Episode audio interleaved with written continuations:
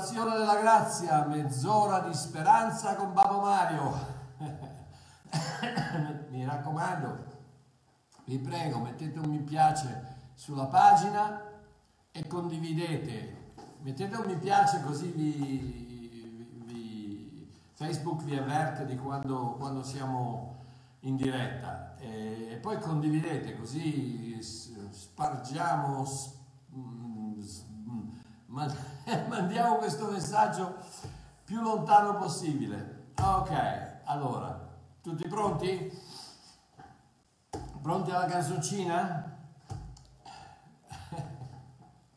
ok, uno, due, tre, ram pam param pam param pam pam un giorno a questo giorno che si sveglia qui con me.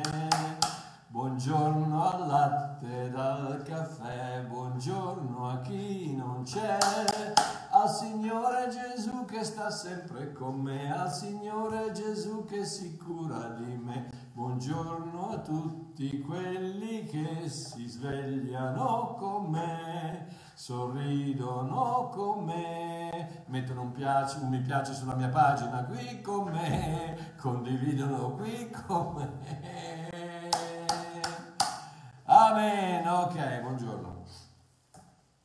Abbiamo iniziato uh, lunedì, abbiamo iniziato una, una nuova serie sulla costituzione del credente basato sul mio, sul mio ultimo libro, La Costituzione del Credente, che ho appena finito un paio di settimane fa. Buongiorno Don Peppino. Eh, basato sulla Costituzione del Credente, che ho, ho finito un paio di settimane fa, ehm, che sono 23 articoli di base sul vero credo cristiano che trascendono qualsiasi forma di, tradu- di tradizione e religionismo. E che ci possono aiutare a filtrare tutto ciò che sembra biblico e scritturale attraverso le lenti dell'amore e della grazia di Dio, che sono le uniche due lenti con le quali bisogna leggere questo libro. Ok? Quindi una Costituzione creata per valutare dottrine, ascoltare sermoni, vedere video, leggere libri, o ricevere qualsiasi altra forma di insegnamento alla luce della verità che ci fa liberi. L'unica, l'unica cosa, l'unica cosa che dobbiamo cercare è la verità che ci fa liberi. Dice, eh, ma che, come fai? Sì, perché Gesù ha detto io sono la via, la verità è la vita. Quindi cerca la verità, perché la verità è l'unica, la persona di Cristo, la verità è l'unica che ti rende libero. Quindi, oh, questo libro purtroppo grazie al, al blip Covid-19 non è ancora stato stampato perché io stampo i miei libri in Ungheria, poi li faccio mandare a Napoli, poi da Napoli li distribuiamo. Uh, quindi non è stato possibile stamparlo in formato cartaceo, però ce l'ho uh, in formato PDF, quindi se lo volete comprare, ieri già diverse persone lo hanno comprato, costa 10 euro. Se i 10 euro non ve li potete permettere, non vi preoccupate, mandatemi una mail lo stesso e io ve lo mando gratuitamente. Ok, se non ve lo potete permettere, io ve lo mando gratis. Ma se potete, sono 10 euro, andate sul mio sito www.ilsuovillaggio.com dove c'è il, i libri e potete comprarlo attraverso PayPal. Bene, oggi articolo 2, il secondo articolo della Costituzione del credente. Ieri abbiamo parlato del perdono che è istantaneo, completo e eterno, oggi invece voglio parlare, articolo numero 2, siamo perdonati unicamente in merito al sangue di Gesù versato sulla croce. Ripeto, siamo perdonati, articolo 2 della Costituzione del credente, per quello che crede Mario Martino. E tra l'altro, perdonatemi una parentesi, controllate quello che crede Mario Marchiò. perché io quello che credo lo baso sulla scrittura, non sulle tradizioni, non su quello che mi è sempre stato detto da un pastore da, da 40 anni o da una denominazione da 40 anni, non, non, da quello che mi è stato detto da papà, dalla nonna, dallo zio, eccetera, eccetera, no, ma sulla scrittura. Sulla scrittura, quindi io vi incoraggio a leggere la parola di Dio, la scrittura, la scrittura, e di qua controllare se quello che dico è vero o no. Se pensate che non sia vero, non, non mi guardate più, non mi seguite più, lasciate perdere lasciate proprio perdere perché allora non, non va bene, c'è qualcosa che non, che non, va bene. Ma se io vi posso incoraggiare a leggere la Bibbia e a, e, e a controllare con quello che la scrittura dice se ciò che io affermo è vero o no, fatelo per. Amen. Quindi, chiusa parentesi, articolo 2, siamo perdonati unicamente in merito al sangue di Gesù versato sulla croce. Leggiamo Ebrei capitolo 9 Ebrei capitolo 9, versetto 12, che dice questo. Uh, versetto 11 dice Cristo, essendo venuto come sommo sacerdote, eccetera, eccetera, eccetera. 12, entrò una volta per sempre nel santuario, non con sangue di capri e di vitelli, ma col proprio sangue, avendo acquistato una redenzione eterna.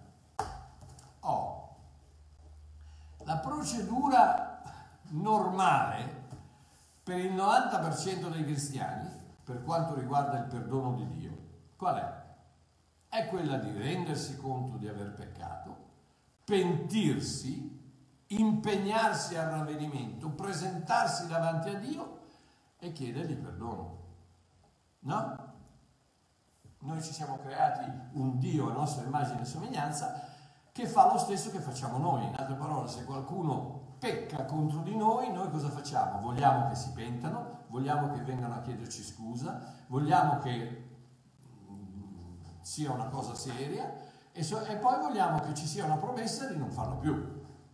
E noi ci siamo creati un Dio a nostra immagine e somiglianza che fa queste cose. Quindi eh, ci rendiamo conto di aver peccato, cosa facciamo? Ci pentiamo, ci impegniamo al ravvedimento, ci presentiamo davanti a questo Dio strano e gli chiediamo perdono. Questa è la, è la procedura normale, che fra l'altro è molto simile alla dottrina romano-cattolica della confessione, con la sola differenza che il cattolico va a inginocchiarsi in un confessionale fatto di legno per raccontare tutti i suoi peccati commessi a un sacerdote peccatore come lui, che gli assegna una penitenza fa, fatta incredibile a crederci, una penitenza fatta di preghiere. Allora, la tua penitenza sono 5 Ave Maria, 18 Padre Nostri, cose, cose da pazzi, cose da pazzi. Mentre il protestante, eh, l'evangelico, il pentecostale, si inginocchia dove? Non, non nel confessionale, ma nella sua mente, fatta di rimorso e di pentimento, per enumerare tutti i peccati commessi a un Dio lontano che invece gli assegna una penitenza fatta di sensi di colpa e di autocondanna. Ma sono molto simili. In tutti e due i casi l'opera della croce viene totalmente ignorata e il sangue di Cristo viene completamente sottovalutato. Il ragionamento intrinseco a questo tipo di comportamento cos'è? È il sangue di Gesù Cristo non è stato abbastanza per il totale perdono dei miei peccati. Pensaci, ogni volta che tu vai da Dio e chiedi perdonami i miei peccati e pensi che Lui non l'abbia fatto, gli stai dicendo il sangue di tuo figlio non è stato abbastanza per perdonare i miei peccati. L'opera della croce non è stata sufficiente a lavarmi da tutte le mie iniquità. Ho bisogno di farlo io con la forza della mia confessione e del mio pentimento. E dargli la gloria viene su di me non sul sangue di Cristo, non sull'opera di Cristo, non su Gesù, ma su Mario che si pente, su Mario che confessa, su Mario che piange, su Mario che si sente distrutto, su Mario che si sente colpevole, su Mario che usa le, le, le parole giuste per pregare questo Dio. Ma siamo impazziti. Yogurt invece del cervello. Yogurt, non abbiamo capito niente non abbiamo capito niente, che noi non c'entriamo niente, che tutto è stato fatto da Cristo, che tutto quanto è stato compiuto una volta per sempre da Gesù Cristo sulla croce, punto e basta. Dobbiamo solo crederci. No, Marchio, ma allora, mamma mia, che tristezza, che tristezza, che tristezza. Ma eh, io già sento alcuni dei vostri, dei vostri cervelli che ronzano e dicono, ma un momento Mario, come la mettiamo con 1 Giovanni 1,9?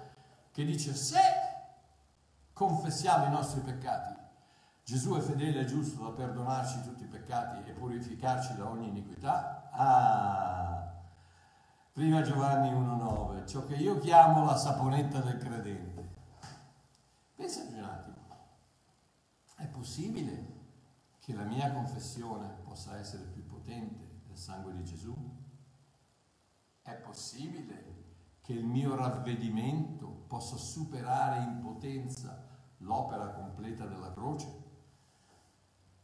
O forse ci stiamo semplicemente tirando dietro uno strascico di tradizioni che non hanno nessuna risonanza biblica? Efesini 1.7, ripeto, parola, scrittura, Efesini 1.7, in Cristo abbiamo la redenzione mediante il suo sangue il perdono dei peccati secondo le ricchezze della sua grazia. Colossesi 1,14. In Cristo abbiamo la redenzione per mezzo del suo sangue, il perdono dei peccati. Colossesi 2,13. Voi che eravate morti nei peccati e nella incirconcisione della vostra carne, voi dico Dio ha vivificati con Cristo, perdonandovi tutti i peccati. Ebrei 10,17. Non mi ricorderò più dei loro peccati e non mi ricorderò più delle loro iniquità. 2 Corinzi 5,19. Dio ha riconciliato il mondo con sé in Cristo, non imputando agli uomini i loro fatti. Quanti, quanti, quanta, quanta scrittura, dozzine e dozzine di altri versetti che confermano, al di là di qualsiasi dubbio, che Dio ha perdonato in Cristo tutti i nostri peccati. E allora, come la mettiamo? Con Giovanni 1, 9? 1, primo Giovanni 1, 9? Oh, contrariamente, eh, spieghiamo un attimino velocemente. Contrariamente a quanto la Chiesa ha insegnato per decadi, quel versetto non è rivolto ai credenti, ma è rivolto a un gruppo di eretici che era uscito dalla ecclesia, dalla Chiesa originale. Vedi 1 Giovanni 2,19, anzi, velocissimo, 1 Giovanni 2,19, già che siamo qui, io non ho niente da fare, voi? no, noi sì, veramente. Ok, 1 Giovanni, Apocalisse, Apocalisse, Giuda, terza, 1 Giovanni 2, 19. Ok, 1 Giovanni 2, 19. E Giovanni sta dicendo, sono usciti di mezzo a noi, ma non erano dei nostri, perché se fossero stati dei nostri sarebbero rimasti con noi. Ma ciò è accaduto perché fosse palesato che non tutti sono dei nostri. Giovanni sta parlando di questo gruppo che è uscito dall'Ecclesia, che cercava di stabilire una nuova vecchia dottrina, chiamata proto-gnosticismo. Perché la chiamo una nuova vecchia dottrina? Perché praticamente è lo stesso ragionamento che il serpente fece con Adamo ed Eva. Ragazzi, il peccato non esiste, l'unica cosa che conta è la conoscenza. Ai tempi di Gesù gli aderenti a questa dottrina si chiamavano sadducei, ai nostri tempi si chiamano umanisti, ma l'idea rimane la stessa. Il peccato è un'invenzione della Chiesa, Dio è una forza immateriale, Gesù non era e non è Dio e la conoscenza è la risposta a ogni bisogno umano. Erano, questo è quello che accendi la televisione e vedrai che questa è, è, è, la filosofia che viene proiettata. Il peccato non esiste, ma sì, dai, eh, mezzi, mezzi, donne, mezzi, mezzi, mezzi, tutti truccati che dovrebbero essere uomo, non si sa se sono lui, lei, il, loro, chissà. no, va tutto non, esiste, non esiste la, la, corruzione, ma quale corruzione? Ma quando mai io mi rifiuto di accettare queste accuse? No, il peccato non esiste. Tutti i giorni questo il, quello che ci viene propinato è questa idea che è quella del protognosticismo, che è quella del serpente con Adamo ed Eva. Il peccato non esiste, ragazzi, ma non è vero, che Dio vi ha detto di non fare, ma no, non esiste il peccato, è, tutta, è tutto perché Lui non vuole che voi conosciate. La conoscenza è la base di tutti, di tutte le soluzioni di qualsiasi problema. Quindi, la, non, non, posso, non posso in, questa, in questa fonte affrontare esaustivamente questo, questo, questo argomento, ma ecco perché Giovanni dice se diciamo di essere 1 Giovanni, eh, prima Giovanni 1,6, eh, e dice, se diciamo di essere senza peccato, inganniamo noi stessi. Se diciamo di essere senza peccato, inganniamo noi stessi e la verità non è in noi. Se confessiamo i nostri peccati, egli è fedele e giusto da perdonarci i peccati e purificarci da ogni iniquità. Se diciamo di non aver peccato, se diciamo di non aver peccato, lo facciamo bugiardo e la sua parola non è in noi. Ok, facciamo un, un, un esempietto, un esempietto. Ok, vi presento Pasquale. Pasquale, qui non lo vedete, ma Pasquale, vi presento Pasquale. Oh, Pasquale, la verità non è in lui. Dice di non aver mai peccato. E la parola di Dio non è in lui. Domanda. Pasquale è un cristiano? Vedi com'è semplice capire la Bibbia. Vedi che non sta parlando a cristiani. Diciamo di, se diciamo di essere senza peccato inganniamo noi stessi, la verità non è in noi. Se diciamo di non aver peccato lo facciamo bugiardo, la sua parola non è in noi. Cosa vuol dire? Vuol dire che sta parlando a persone che non sono cristiani. Ok, coloro a cui Giovanni indirizzava la sua epistola erano due gruppi distinti, non solo i figlioletti a cui si rivolge in seguito ma soprattutto in questi primi versetti protognostici che negavano di aver peccato, di aver bisogno di alcun pentimento e che conseguentemente necessitavano di confessare la loro condizione di peccatori, accettare il perdono di Dio e venire purificati da ogni iniquità e diventare cristiani e diventare figlioletti, perché non lo erano. Ecco perché gli dice allora se siccome tu sei in questa condizione, se confessi i tuoi peccati, Dio ti purifica di tutta l'iniquità. Pasquale, c'hai iniquità nel tuo cuore. Cosa vuol dire? Vuol dire che non sei cristiano. Ai ai ai ai, ok, questi non sono credenti che hanno bisogno di una lavatina di mani, uh, tipo saponetta, uh, confessioncina, ma sono una manica di peccatori che, che, che hanno bisogno di un bagno. Proprio come Gesù disse a Pietro, riguardo a Giuda, Giovanni 13,10, chi ha fatto il bagno non ha bisogno che di lavarsi i piedi ed è tutto mondo, tutto lavato. E anche voi siete mondi, ma non tutti, in altre parole. Tu, Pietro, contrariamente a Giuda, hai già fatto il bagno e quindi hai bisogno solamente di lavarti i piedi. Perché? Perché i piedi sono l'unica cosa che viene a contatto con la sporcizia del mondo e che ha bisogno di essere mondata così che possiamo vivere la vita abbondante che Gesù è venuto a portarci. Come dice Ebrei 12.1, anche noi dunque, deposto ogni peso e il peccato che ci sta sempre attorno allentandoci, corriamo con perseveranza la gara che ci è posta davanti. Amore mio, il peccato te lo devi scaricare di torno, non perché Dio non ti ha perdonato, Dio ti ha perdonato. Tu vai da tuo padre e gli dici scusa papà, ma non gli vai a dire oh papà fammi diventare tuo figlio un'altra volta.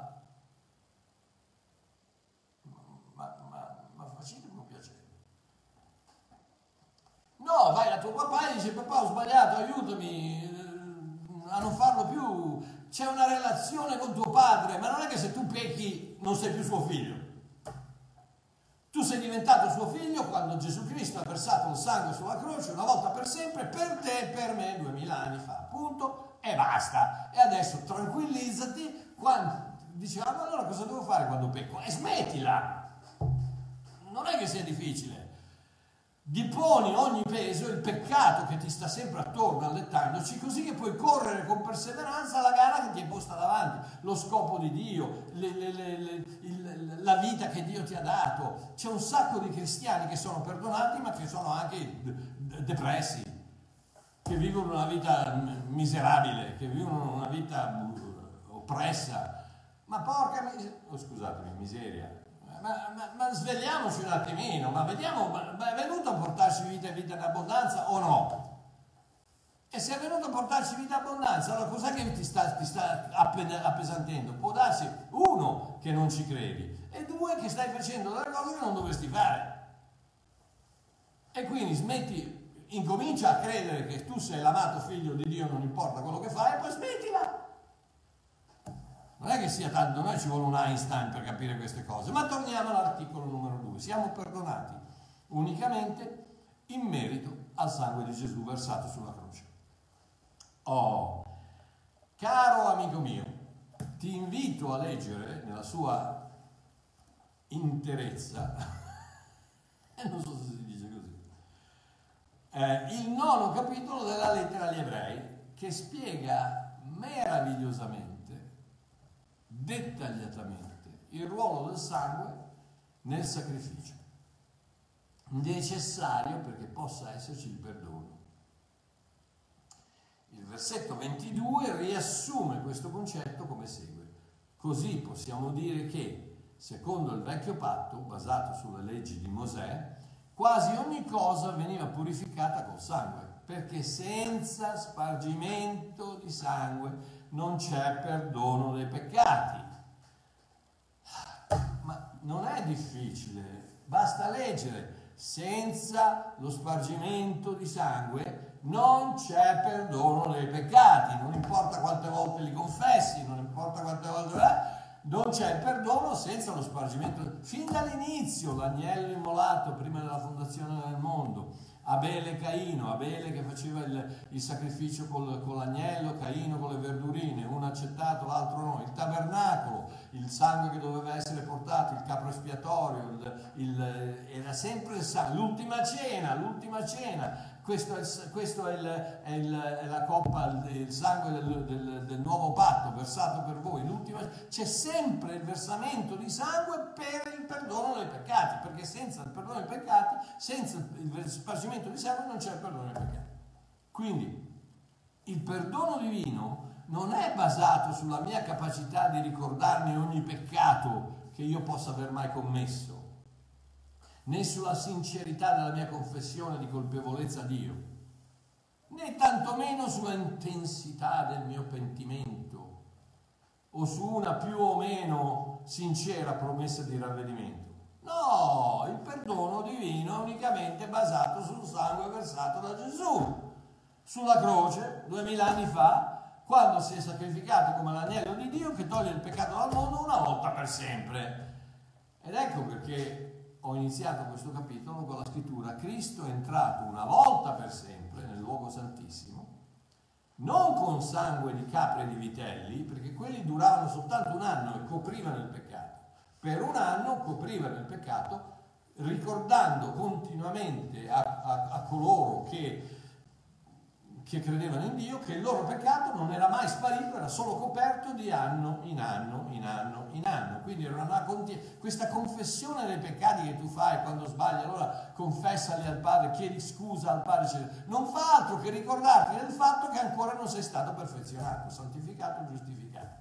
E nella tua mente dici, eh no, devo ancora, devo, eh no, devo ancora, eh no, devo ancora. Ecco perché la gente mi dice, Mario, ma allora io devo chiedere al Signore, no, non devi chiedere niente, devi solo accettare quello che Lui ha già fatto una volta per sempre, duemila anni fa, sulla croce, punto e basta. Non è difficile, veramente. Se riesci a toglierti quelle ragnatele di religionismo che, hanno, che, che questo ragno maledetto ti ha, ti, ha, ti ha tessuto nella testa, se riesci a togliertele, non è difficile credere che Dio ti ama. Punto e basta. No, ma allora se io... No, no, no! Togli le ragnatele, se tu niente, tu non c'entri, tu sei già stato perdonato sulla croce duemila anni fa quando Gesù ha versato il suo sangue perché senza il versamento di sangue non c'è perdono dei peccati. E così ci ha acquistato una redenzione eterna. Ragazzi, ma cosa, ma è, dif- ma, ma, è difficile. Una redenzione eterna. Cosa vuol dire una redenzione eterna? Vuol dire una redenzione eterna. Se è eterna, non la puoi perdere. Oh. Tu pensa un attimino, pensa all'idiozia di questa idea di dover chiedere perdono ogni volta, perdono, perdono. Gesù non deve tornare sulla terra correre sulla croce e versare il suo sangue ogni volta che confessiamo il nostro peccato. già fatto, una volta per sempre, redenzione eterna. E come ho detto prima, questo non vuol dire che non possiamo parlare a Abba e dirgli, scusa ho sbagliato, di nuovo, aiutami a non farlo più Abba, papà, ti prego. Io più di così non posso, non posso fare. Comprate il libro, leggete, se non avete i soldi scrivetemi, ve lo, ve lo mando gratis. Ma ragazzi, ma non è difficile, veramente, questo concetto dell'amore di Dio non è difficile. Dio ti ama perché Dio è amore, non perché tu te lo meriti. E una volta che ti ama, sei fatto, sei cotto per tutta l'eternità, sei amato da Dio, il quale non ti abbandonerà mai, non ti lascerà mai. Quindi, l'articolo secondo della Costituzione dichiara che se il messaggio che viene predicato, articolo secondo della Costituzione, se il messaggio che viene predicato, le istruzioni che vengono impartite o la dottrina che viene insegnata affermano